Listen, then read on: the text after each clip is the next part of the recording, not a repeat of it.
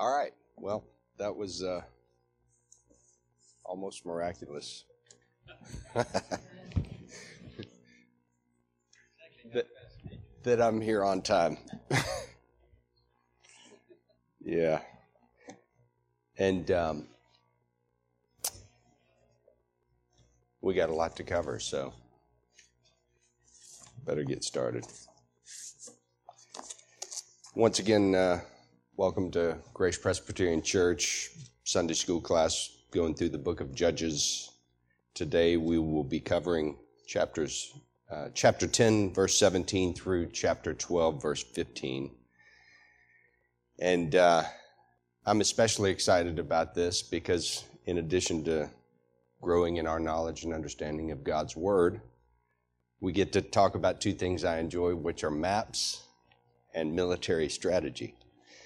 So, why don't we begin with prayer? Gracious God and Heavenly Father, we Father, we thank you for your word. Father, we thank you that uh, that it gives us life, that it's useful for correcting, rebuking, and instructing us. Father, we ask that you would give us wisdom to see these things as we study your word today. We pray these things in Jesus' name. Amen. So, as an update from last week and really the entire book of Judges, as a review, and you may recall Pastor Gilbert kind of emphasizing this last week. Um, Israel continues to suffer, and uh, they've cried out for God to intervene, and this is a a repeated pattern in the book of Judges where God blesses his people.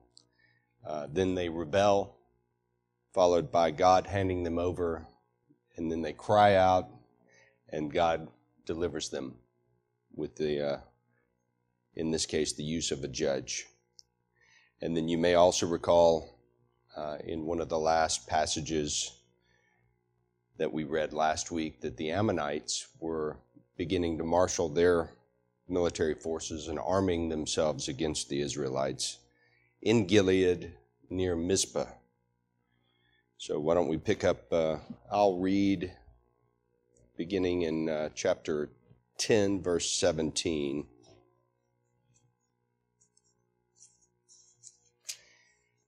And I'm just going to read to, uh, to verse 28 of chapter 11 at this point.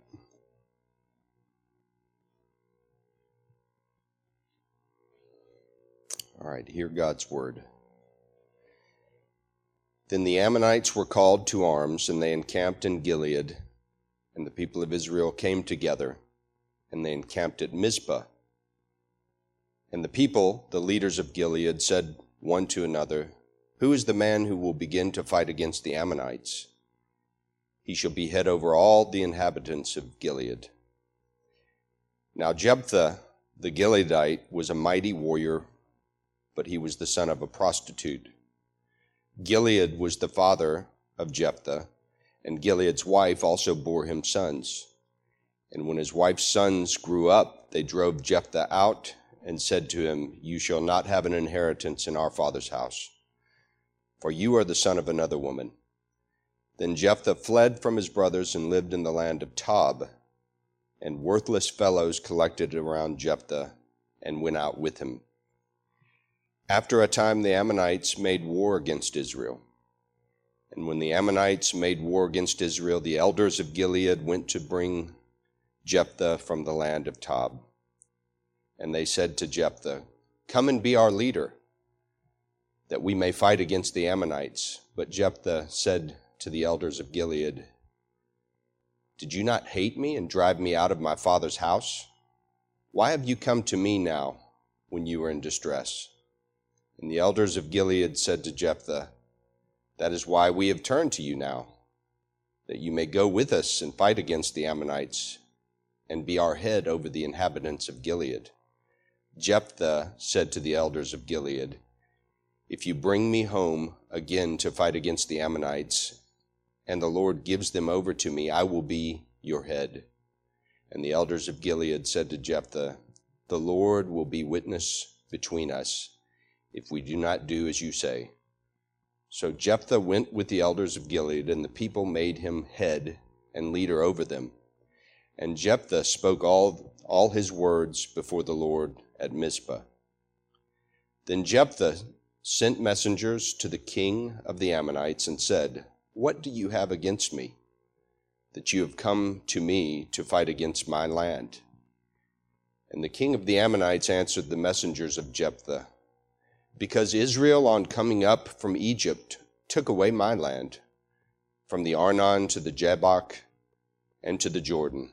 Now therefore restore it peaceably Jephthah again sent messengers to the king of the Ammonites and said to them, and said to him, Thus says Jephthah, Israel did not take away the land of Moab or the land of the Ammonites. But, when they came up from Egypt, Israel went through the wilderness to the Red Sea and came to Kadesh. Israel then sent messengers to the king of Sodom, or king of Edom, saying, Please let us pass through your land. But the king of Edom would not listen. And they sent also to the king of Moab, but he would not consent. So Israel remained at Kadesh. Then they journeyed through the wilderness and went around the land of Edom and the land of Moab, and arrived in the east side of the land of Moab and, and camped on the other side of the Arnon. But they did not enter the territory of Moab, for the Arnon was the boundary of Moab. Israel then sent messengers to Sihon, king of the Amorites, king of Heshbon. And Israel said to him, Please let us pass through your land to our country. But Sihon did not trust Israel to pass through his territory. So Sihon gathered all his people together and encamped at Jahaz and fought with Israel. And the Lord, the God of Israel, gave Sihon and all his people into the hand of Israel, and they defeated, defeated them. So Israel took possession of all the land of the Amorites who inhabited that country. And they took possession of all the territory of the Amorites from the Arnon to the Jabbok, and from the wilderness to the Jordan. So then the Lord the God of Israel dispossessed the Amorites from before his people Israel. And are you to take possession of them? Will you not possess what Chemosh, your God, gives you to possess? And all that the Lord our God has dispossessed before us, we will possess. Now, are you any better than Balak, the son of Zippor, the king of Moab? Did he ever contend against Israel, or did he ever go to war with them?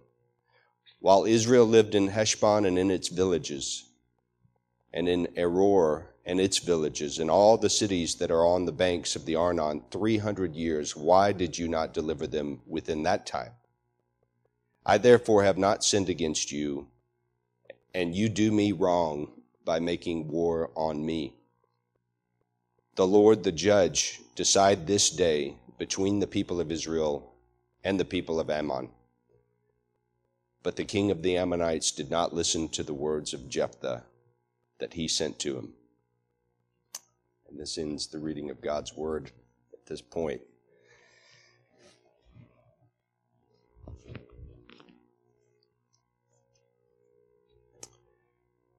So, to begin with, let's ask some questions. Who is Jephthah?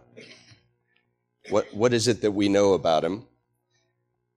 Well, according to many scholars, he actually ruled concurrently with Samson. Uh, but we do know that he's a mighty warrior. And uh,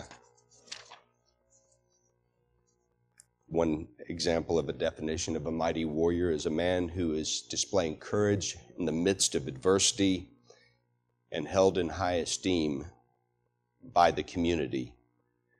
Uh, however, that kind of conflicts a little bit with the, the fact that he is the son of uh, Gilead, the Gileadite, but he also is the son of a prostitute.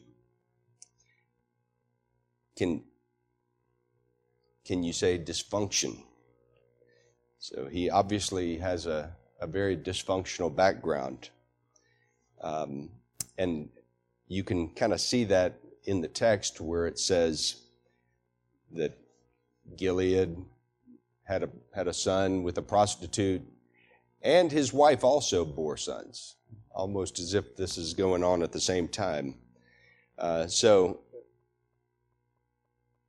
it's not surprising as, as time goes on, it seems that uh, years have gone by, that the sons grew up, the text says, and Jephthah is driven out. And it's obvious, I think, for anybody reading scripture, you, you kind of know what's going to come next, where they feel that their inheritance is threatened uh, by the fact that this, this uh, illegitimate son is here in our midst. And so it says that they that, that Jephthah fled. Uh, in other words, he was chased out of, uh, of his home. And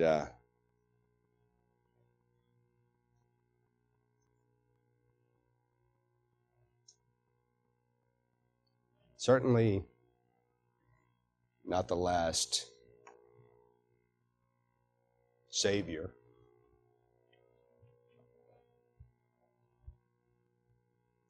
To be rejected. So, uh, just as a for our first map here, as a quick review, you see, as we read in our text, Kadesh, if you can barely make it out, it's the, the, the smallest town to the lower left of the map here in the south. And then you see Edom is the first town to the west, or excuse me, to the east, uh, down to the south, and then Moab. And the area that we are talking about is just above the Dead Sea, uh, kind of near Gad, and just to the uh, to the west of Ammon, there. But these are the so this is a, a good map that shows where the initial tribes settled, and then also these enemies that we read about constantly, whether it be the Philistines, they're over on the coast uh, to the to the west, or the uh, Amalekites in the southwest, uh, and so on. So where does the uh, back back to Jephthah? Where does the son of a prostitute go when he is chased out of his home? Well, he goes where people will take him, and uh, as we're told, into the arms of worthless men.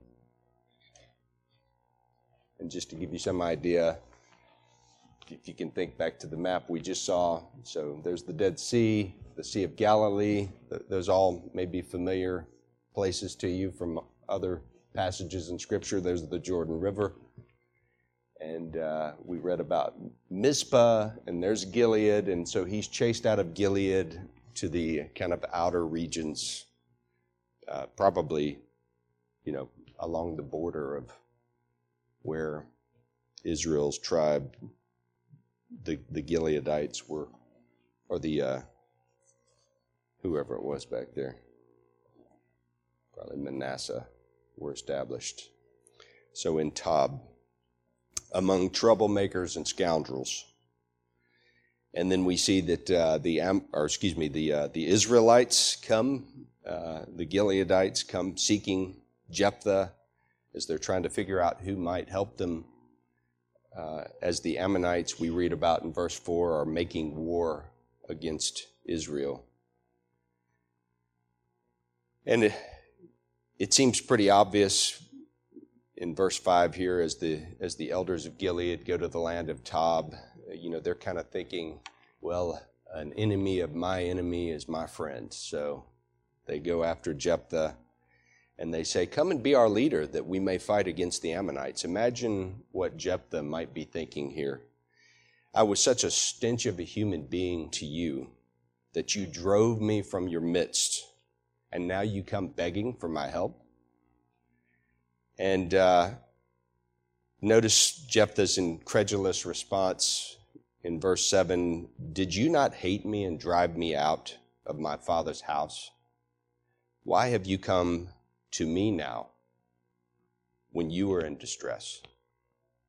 So he is suggesting he was in distress at one point, and they didn't seem to care too much, but now they care. And uh, I don't know if, if you notice it, but you can hear the echo of what occurred in the previous study last week. This is very familiar or very similar to the same words that, that God uses when the Israelites come to Him and ask for help. Where in chapter 10, verse 11 through 14, God says, beginning, uh, says, Did I not save you? Um, and notice the uh, notice Israel's nonsensical response. So Jephthah points out their obvious hypocrisy, but then they they sidestep that and they say, "Well, that's why we're here now." Well, that's not answering the question. Like, why did you reject me? Oh, we just, we need your help. So as a result, Jephthah in verse 9 leverages the situation just like someone who's lived in Tob for many years would. And he says, uh, You make me the top dog, the big chief, and I'll deliver you. And so they agree to those terms. So, what's the application here? I don't know uh, how many of you might be in a motorcycle gang, uh, like uh, Jephthah, you know, kind of the ancient, the, the equivalent of an ancient motorcycle gang. Uh, but uh, but he certainly was rejected, and, and that is something that is not uncommon for, for people. Um, I don't know if you you all are aware of Winston Churchill's history. Um, obviously, a hero from World War II. Um, you know, one of the key figures in helping turn the tide against the Nazis. But uh, he was neglected in his childhood.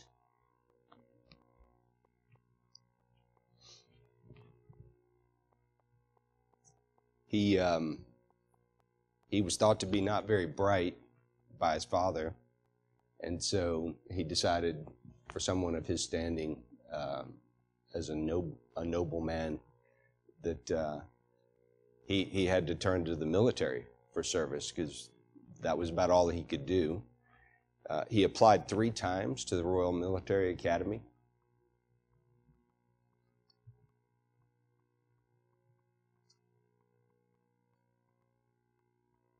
Which means that he, uh, he failed twice. And uh, eventually graduated high in his class. But uh, in addition to that, I don't know if you know, he had a speech impediment, uh, if you can believe it. Uh, there are comments about the fact that if he had prepared remarks, he did very well, but he, he could not speak in an impromptu fashion. Um, and most of you probably know the fact that he was viewed as a kook uh, at the beginning of World War II. You know, with Chamberlain, who now is uh, one of the great clowns of history, um, which I see some parallels in what we're doing today.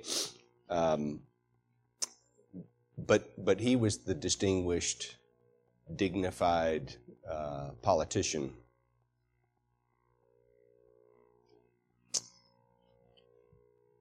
But obviously, uh, things don't always, um, they are not always what they appear to be.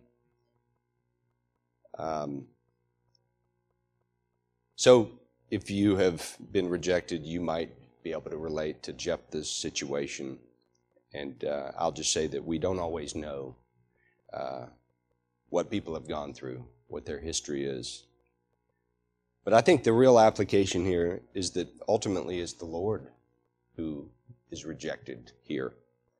And this is, this is a trend not only in the book of Judges, but throughout Scripture, where Israel's sin leads them to these places of desperation. And after rejecting their God, they cry out to Him. And I guess this would be one of those, but God, who's rich in His mercy, hears their cries. Um,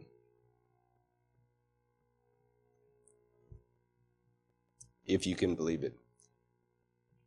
So I think the application for us in this regard is to reflect on the character of a rejected God who yet pursues foolish, foolish and rebellious sinners. Well, continuing on here with Jephthah and his diplomacy on behalf of, of God's people, we see this long distance debate taking place between Jephthah and the king of the Ammonites. And in so many words, Jephthah says, What's your problem? And the, and the king of the Ammonites says, You took my land and you're going to give it back. Uh, so, what's all this about? Uh, once again, going back here, uh, Jephthah, in so many words, says, Your version of the story is not true. And he proceeds to tell the history of Israel's entrance into the land. And I think uh, I, I, recall last week Pastor Gilbert emphasizing the value of remembering, and, and we ought to be people who remember, not just our own history, but also the history of the church. And you know, we have circumstances here that where we we pray and the Lord answers our prayers. Um, but Jephthah goes into great detail, and, and it, it seems pretty clear that he knew, he knew the Bible. So somehow he picked up Bible during his lifetime, uh, despite being a motorcycle gang leader. So he was a Bible reading motorcycle gang leader. Uh, also, recount that he, he provides great accuracy in describing the last 300 years. And uh, just as a side note, many past or many scholars use this passage to date events in in Scripture. Um, and he describes Israel beginning at Kadesh. I pointed that out. That is the place where Moses sent the 12 spies, the 10 cowardly spies, and two brave spies, and then uh, and then we see Moses requested safe passage from the king of Edom, but he was denied. Anybody know who who Edom is?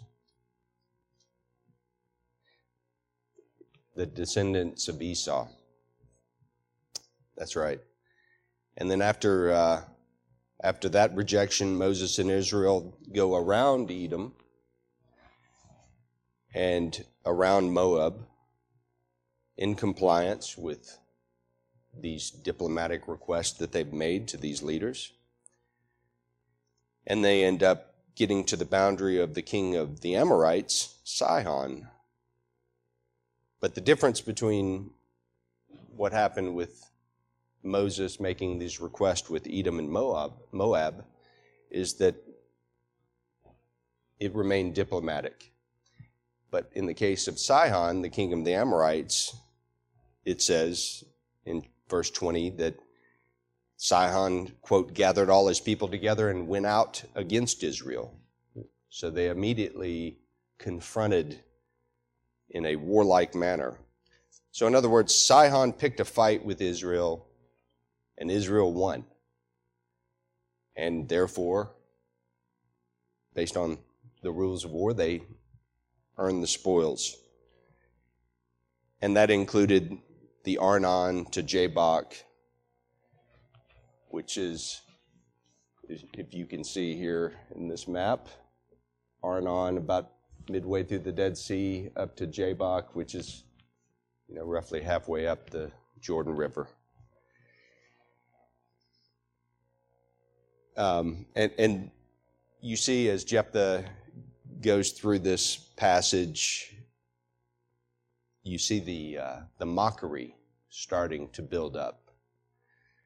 Um, one of my former pastors used to say that of the various forms of humor, that sarcasm is the one that's biblical. That's the one we find in Scripture. That's not always appreciated, but uh, but we see that. You know, we, we have examples of Elijah mocking the uh, the the priests of, of, Baal, and here we we see uh, Jephthah saying in so many words, "Why don't you why don't you just take whatever your God gives you?" Oh, that's right. He gave you nothing. We have it.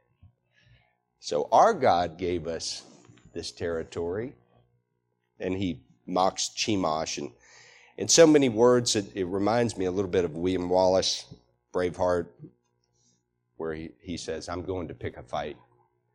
Yeah, that's kind of what we get, it seems, in this passage where Jephthah is saying to the king of the Amorites or Ammonites, Your buddy Sihon picked a fight with us and our God, and he lost. Maybe if your God Chemosh didn't stink so bad, then maybe Sihon would have won. But he didn't. Sounds like you got a personal problem. Because, by the way, your boy Balak couldn't do any better. And in fact, he didn't even sniff victory. And also, by the way, that was 300 years ago. So let's do this thing. As a side note, uh, any idea who the Moabites and Ammonites are? That's right. Yeah, the descendants of, uh, as Joe says, the descendants of, of Lot's two daughters um, with that incestuous affair. And uh, right here is the picture that I couldn't find of my trip to Jordan. And as I was, I, I, think I actually was reading through this section of scripture, and I'm in Amman, Jordan, and it dawns on me Amman, Jordan. You mean like the Ammonites?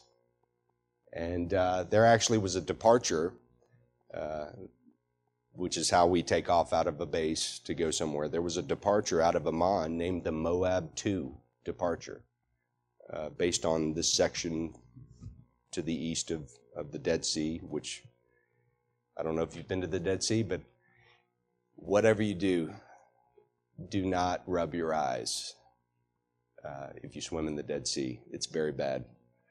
Um, yeah, I had the privilege of worshiping in an Orthodox well, it was a evangelical kind of California style church, but it was on Orthodox Easter, um, which is today uh, as well, but uh, that was back in 2008 or 2009. So, nevertheless, continuing on, uh, Jephthah basically puts his foot foot down and he draws a line as they've continued these diplomatic relations, and that uh, leads me to the next topic that is kind of interesting. You think? so, anybody know who this is? I wouldn't imagine. Was he? It's Karl von Clausewitz, who was a contemporary of Napoleon, uh, but he's mostly known um, by my wife as a uh, because she's read a lot of the, my my graduate school papers that included discussions about Clausewitz. Uh, he's famous for a book that he wrote called On War, and uh, he argued that there were three objectives for achieving military success. One was defeating your, the, the enemy military, which makes enough sense, occupying his country, and then finally changing his will. And uh, I think this is the most important idea and often what he's most remembered for. In other words, like Nick Saban says, make them quit. Change what they want. Uh, and one of the things he's known for is the idea that warfare is an ex- his ob- observation that warfare is an extension of politics. And that's what we have here with Jephthah. Uh, so they have been seeking to achieve diplomatic ends. Jephthah is not starting a war. He's trying to reason with him. He's using diplomacy. But it, as he goes back and forth with the king of the Ammonites, he sees that there is no there is no diplomatic resolution to this problem. And so, time to go to war. And we see this in other places. So I, I,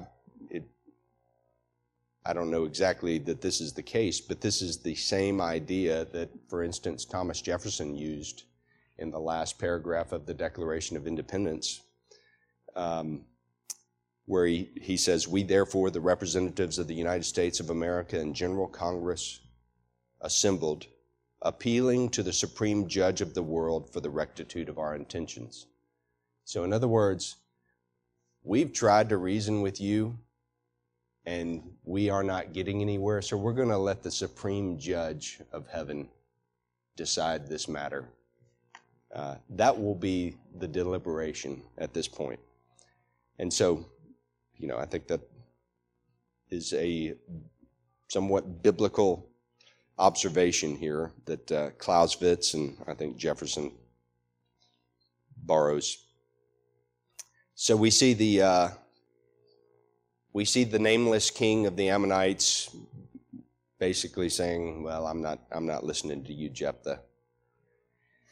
And so we'll continue on here. Let me pick up our reading in verse 29 through chapter 12, verse 7 for this next section that we'll discuss.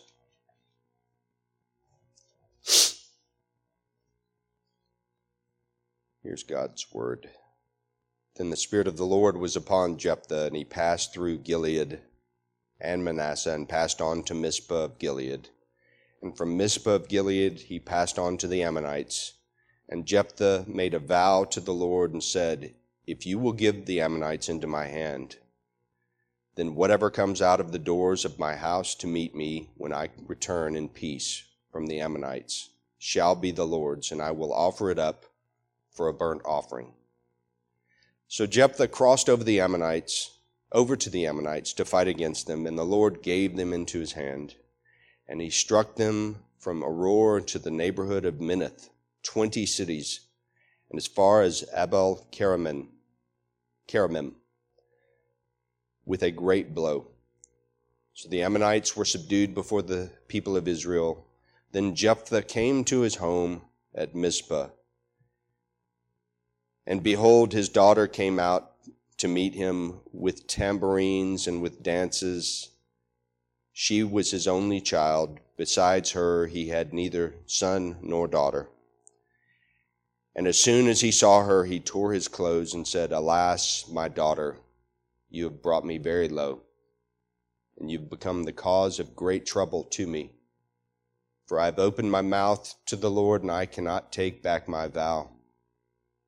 And she said to him, My father, you have opened your mouth to the Lord. Do to me according to what has gone out of your mouth. Now that the Lord has avenged you on your enemies, on the Ammonites. So she said to her father, Let this thing be done for me. Leave me alone two months, that I may go up and down on the mountains and weep for my virginity, I and my companions. So he said, Go then he sent her away for two months, and she departed, she and her companions, and wept for her virginity on the mountains. And at the end of the two months she returned to her father, who did with her according to his vow that he had made. She had never known a man, and it became a custom in Israel that the daughter of Israel, the daughters of Israel, went year by year to lament the daughter of Jephthah the Gileadite, four days in the year. The men of Ephraim were called to arms, and they crossed to Zaphon and said to Jephthah, Why did you cross over to fight against the Ammonites and did not call us to go with you? We will burn your house over you with fire. And Jephthah said to them, I and my people had a great dispute with the Ammonites. And when I called you, you did not save me from their hand. And when I saw that you would not save me, I took my life in, in my hand and crossed over against the Ammonites. And the Lord gave them into my hand. Why then have you come up to me this day to fight against me? Then Jephthah gathered all the men of Gilead and fought with Ephraim.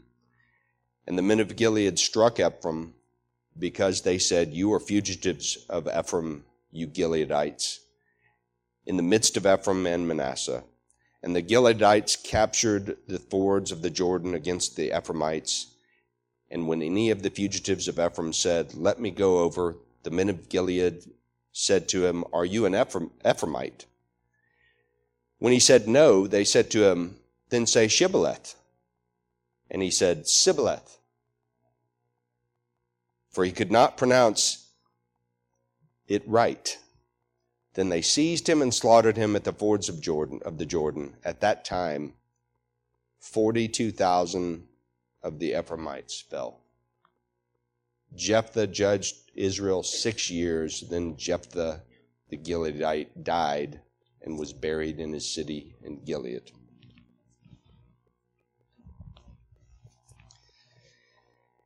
All right, so we have Jephthah's victory and then this really, really stupid vow that he makes. Now, notice at the beginning it says in verse 29 the Spirit of the Lord was upon Jephthah this is a phrase that's used six times in the book of Judges. It's first used with Othniel, which is just one little passage, one little paragraph, and it's a very short, descript passage uh, that describes the Spirit of the Lord coming upon him. In, in this case, Judges 3, verse 10 says, The Spirit of the Lord was upon him, and he judged Israel. He went out to war, and the Lord gave Cushan Rishathaim, king of Mesopotamia, into his hand. Now, each succeeding time, it seems that uh, there's, there's a correspondence with the Spirit of the Lord and the, the troubles and the desperate situation that the Israelites are in. And we see that by the time we are reading about Samson, it's saying that the Spirit of the Lord rushed upon him. Um, thank, thank God for his generous outpouring of the Holy Spirit this side of, of, of Pentecost and the Lord Jesus Christ coming. But we see that each time that we read this phrase, it leads to God's enemies being defeated. And, uh, and we see after we read that the Spirit of the Lord came upon Jephthah that uh, it says he passed through. And it's reminiscent of, uh, of Israel passing through the Red Sea. The Lord has done it, and he, he did it with ease. And then it says that he passed through Gilead and Manasseh and passed on to Mizpah, which is one of those places where the Ammonites initially settled back in chapter 10, verse 17. And then we have maybe one of the most bizarre passages in Scripture where Jephthah is motivated to make a vow before the Lord. As uh, commentator Dale Davis described it, uh, tragic zeal seemed to have uh, motivated Jephthah. So, some of y'all might recall this story 1954 Cotton Bowl, where a Rice running back was He had just evaded a tackle from Bart Starr because they played both ways back then and was on his way to a 90 yard touchdown. And then a guy from Alabama's sideline came off the bench and tackled him. And uh, a couple of days later, both of the players appeared on the Ed Sullivan show. And there's a video that, you know, I don't know if y'all should all watch it, but uh, a video where Tommy Lewis, who's the Alabama player, when he was asked, Why'd you do it? He said, Well, I guess I was just too full of Alabama. Uh, well, in this fallen world, sometimes people do impromptu and make regrettable decisions. Um, I don't think that this is a foxhole type of faith that Jephthah is expressing here. I think he was just dumb. This was just very foolish. Um, but nevertheless, we see, uh, going back to chapter 11, verse 32 to 34, that, that God gives Jephthah military victory over the Ammonites. The writer of the Judges provides very few details as he describes his uh, victory. The judge of heaven resolved the matter, and Israel was awarded a victory. And then we see this tragic homecoming. The writer describes it in uh, kind of agonizing detail, kind of like he's rubbing it in like it was his child, his only child, and he didn't have any other sons or daughters, really kind of rubbing it in, pouring salt on the wound. And I think certainly there's something to take away here with regard to our understanding of what a vow is and how seriously uh, it ought to be taken. taken. A, a solemn promise, a pledge and can you imagine that a, a God who is called a covenant God, which is maybe just a more serious vow, where it says, This is what's going to happen to me if I break my vow, if I break, break this covenant. Do you think he wouldn't take it seriously?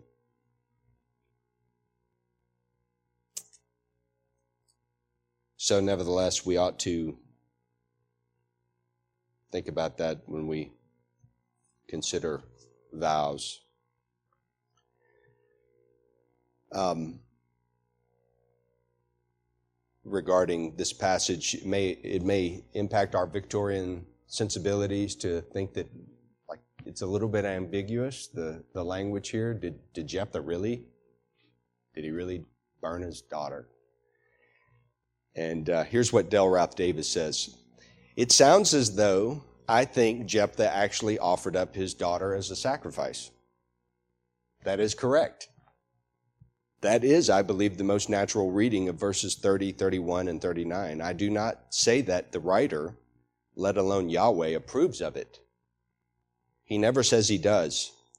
He simply reports the matter. I do not say we understand all that is involved, for, the, for biblical writers frequently refuse to elaborate on what we are curious about. And in any case, we cannot get inside Jephthah's head. Uh, that's, I think, pretty helpful. So that ends one very bizarre episode from Scripture, only to be followed by another very bizarre episode in Scripture where we have this situation between the Ephraimites and, uh, and Jephthah and you see Ephraim over here in the in the west along the coast, uh, where the Ephraimites are basically saying, "How dare you? How dare you, Jephthah, go out and fight without our without our help?" And once again, Dale Ralph, Dale Ralph Davis just describes it as uh, they thought they were somebodies, and they couldn't imagine being somebodies that a nobody would go out without seeking their approval. But Jephthah, being a former nobody, didn't really have a lot of care about what some somebodies thought. And uh, you can see the conflict coming. It's like a train coming down the track. The former leader of an ancient roving motorcycle gang with, who strong, strong armed the elders of Gilead, then defeated the, uh, the Ammonites in battle. He's now being physically threatened by the uppity country club crowd. We see how this is going to go. Uh, so the men of Gilead and the men of Ephraim fight, and Gilead gains the ground. And then we see this example of uh, Shibboleth, Old Testament Jeopardy. Uh, so it reminds me of a buddy of mine whose name is Brian Myers, and he was uh, over in Birmingham, and they were sounding out syllables of their names. The teacher said, "You know, when you say your your name, you you clap." And uh, he he said, "Brian." I'll try not to make it too loud. Brian. And she corrected him. She says, "No, it's Brian." and it's like Southern accents, like I versus I, or can't versus can't, or like one of our elders here says, code versus cold. Uh, Boston accents are similar, ka versus car, fa versus far. Uh, the men of Gilead are intent on eradicating the Ephraimites from their territory, and they, they play this game and it says they slaughtered 42,000. And it just shows the further dysfunction that is beginning to develop among the, uh, among the people of Israel. And then let me briefly read this last passage. I realize we're running out of time here. It says, picking up in verse 8 After him, Ibzan of Bethlehem judged Israel. He had 30 sons and 30 daughters. He gave in marriage outside his clan, and 30 daughters he brought in from outside for his sons, and he judged Israel seven years. Then Ibzan died and was buried at Bethlehem. After him, Elon the Zebulunite judged Israel, and he judged Israel ten years. Then Elon the Zebulunite died and was buried at Aijalon in the land of Zebulun. After him, Abdon the son of Hillel the Pirathonite judged Israel. He had 40 sons and 30 grandsons who rode on 70 donkeys, and he judged Israel eight years. Then Abdon, the son of Hillel, the Pirathonite, died and was buried at Pirathon in the land of Ephraim, in the hill country of the Amalekites. That ends the reading of God's word. So, lots of uh, lots of sons, lots of daughters. It seems like it must be a mostly peaceful time. Uh, so, in conclusion, here, two main points. We see God being forsaken by his people, and yet him continuing to offer deliverance. And we see uh, a very flawed judge. And there's this kind of sense that there is a better way. So with with this flawed judge comes a flawed salvation. So there's this this grief associated with the victory, especially with regard to uh, to Jephthah's daughter. Now, obviously, we don't have a lot of time, but I would encourage you to uh, Anybody know where, where else Jephthah is mentioned in the Bible without except for Joe? Hebrews 11. Yeah, so Jephthah, this roving motorcycle gang leader, is mentioned right next to David in what's called the, the Hall of Faith. Um, and then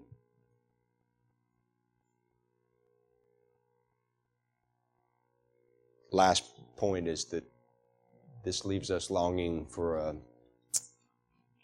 for a perfect and righteous judge that we get uh, in in Christ, who has placed all of his enemies under his footstool, and one day our faith will be made sight with regard to that.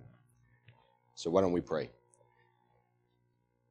Gracious Heavenly Father, once again, thank you that we can study your word together, and uh, we ask that you would Be with us now as we prepare for worship, that you would illuminate our hearts and our minds as we uh, hear your word preached this morning. In Jesus' name, amen.